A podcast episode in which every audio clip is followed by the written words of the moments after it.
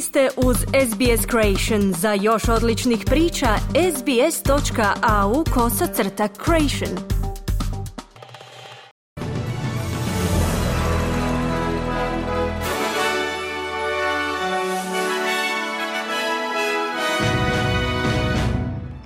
Današnjim vijestima poslušajte. Peruanski ministar obrane proglasio je 30-dnevno izvanredno stanje. Četvoro migranata je poginulo nakon potonuća broda u blizini jugoistočne obale Engleske.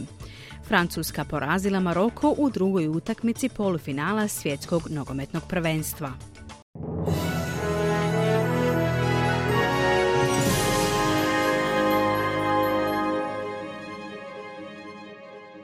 Slušate vijesti radija SBS na hrvatskom jeziku, ja sam Mirna Primorac. Prijedlog zakona Albanezijeve vlade o ograničenju cijena energije trebao bi danas proći kroz parlament nakon što je dobio uvjetnu podršku zelenih.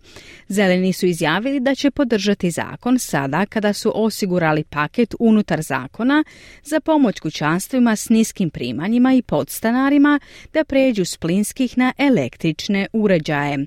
Zeleni još uvijek pozivaju saveznu vladu da uvede dvogodišnje zamrzavanje računa za struju.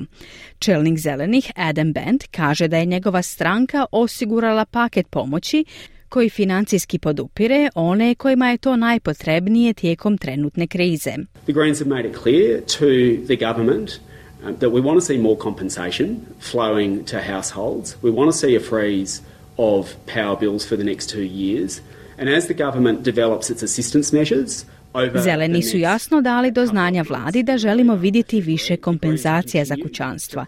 Želimo vidjeti zamrzavanje računa za struju sljedeće dvije godine.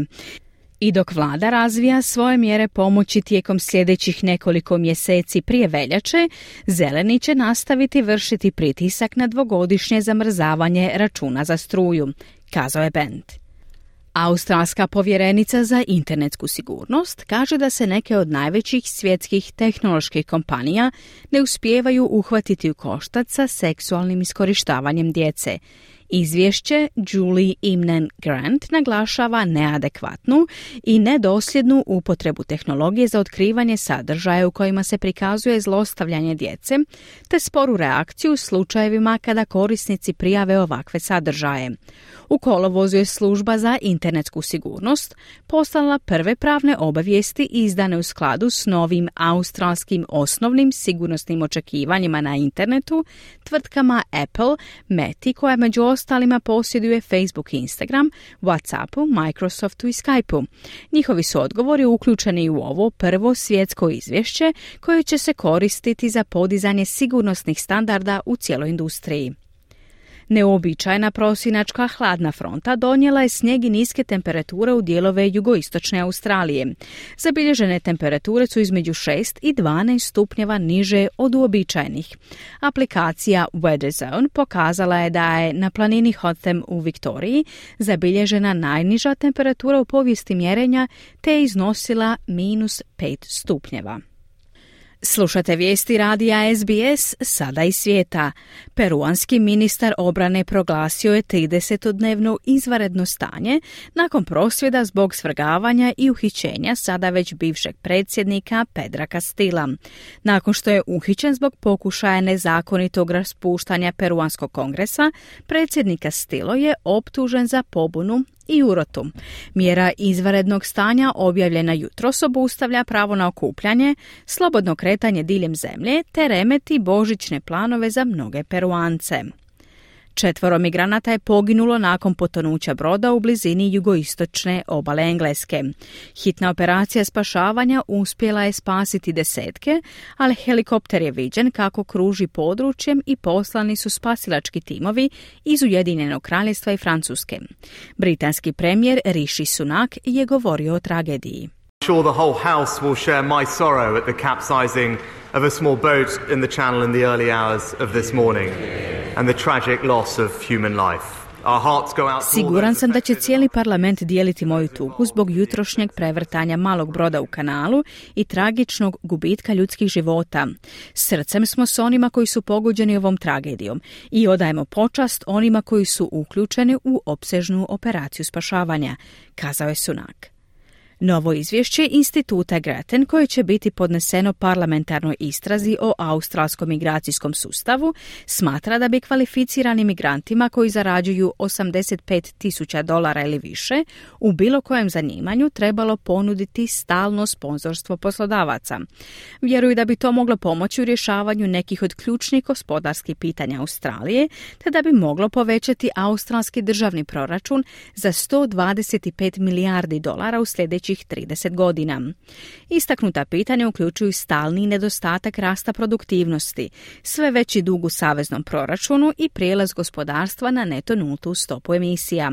Tijekom posljednjeg desetljeća samo je četvrtina trajnih viza izdana migrantima na temelju njihovih vještina. Ovo u kombinaciji sa strogim viznim zahtjevima čini Australiju manje privlačnom za mlade globalno mobilne talente, pokazalo je istraživanje. Novo istraživanje Viktorijske gospodarske komore otkrilo je da manje od 20% zaposlenika dolazi u urede u centar Melburna svih pet dana u tjednu. Nešto više od polovine poduzeća u Melbourneu kažu da su uveli minimalni broj dana koje zaposlenici moraju raditi iz ureda. Polovica njih želi vidjeti svoje zaposlenike u uredu tri dana u tjednu, a četvrtina kaže da bi trebali biti tamo dva dana u tjednu. Istraživanje je također otkrilo da je glavni razlog koji su radnici naveli zašto se ne žele vratiti u ured puno radno vrijeme, bio postizanje bolje ravnoteže između poslovnog i privatnog života. Iz sporta izdvajamo. U drugoj polufinalnoj utakmici svjetskog nogometnog prvenstva u Katru Maroko je poražen s 2-0 od aktualnog prvaka Francuske. U nedjelju za treće mjesto igraju Maroko i Hrvatska koja je jučer poražena od Argentine, dok se u ponedjeljak u finalu susreću Francuska i Argentina. Više o svjetskom prvenstvu kasnije u našem programu.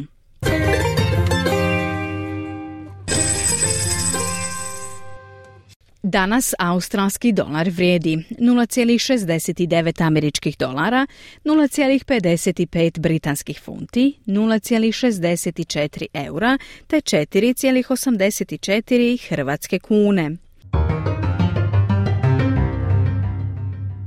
Današnja vremenska prognoza za glavne gradove Australije. U Pertu se danas očekuje sunčano vrijeme te maksimalna dnevna temperatura do 29 stupnjeva Celzijusa. U Adelaidu oblačno te temperatura do 22 stupnja. U Melbourneu moguća kiša i temperatura do 16 stupnjeva. U Hobartu kiša i temperatura do 14 stupnjeva. U Kamberi umjereno oblačno i temperatura do 17 stupnjeva. U Sidneju pretežno oblačno i temperatura do 20 23 stupnja, u Brisbaneu pretežno oblačno i temperatura do 27 stupnjeva i u Darwinu se danas očekuje kiša i moguće nevrijeme, te maksimalna dnevna temperatura do 33 stupnja Celzijusa. Slušali ste vijesti radija SBS. Za više vijesti posjetite internetsku stranicu SBS News.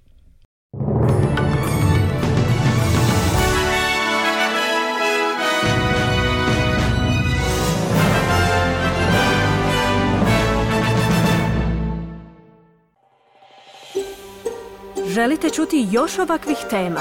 Slušajte nas na Apple Podcast, Google Podcast, Spotify ili gdje god vi nalazite podcaste.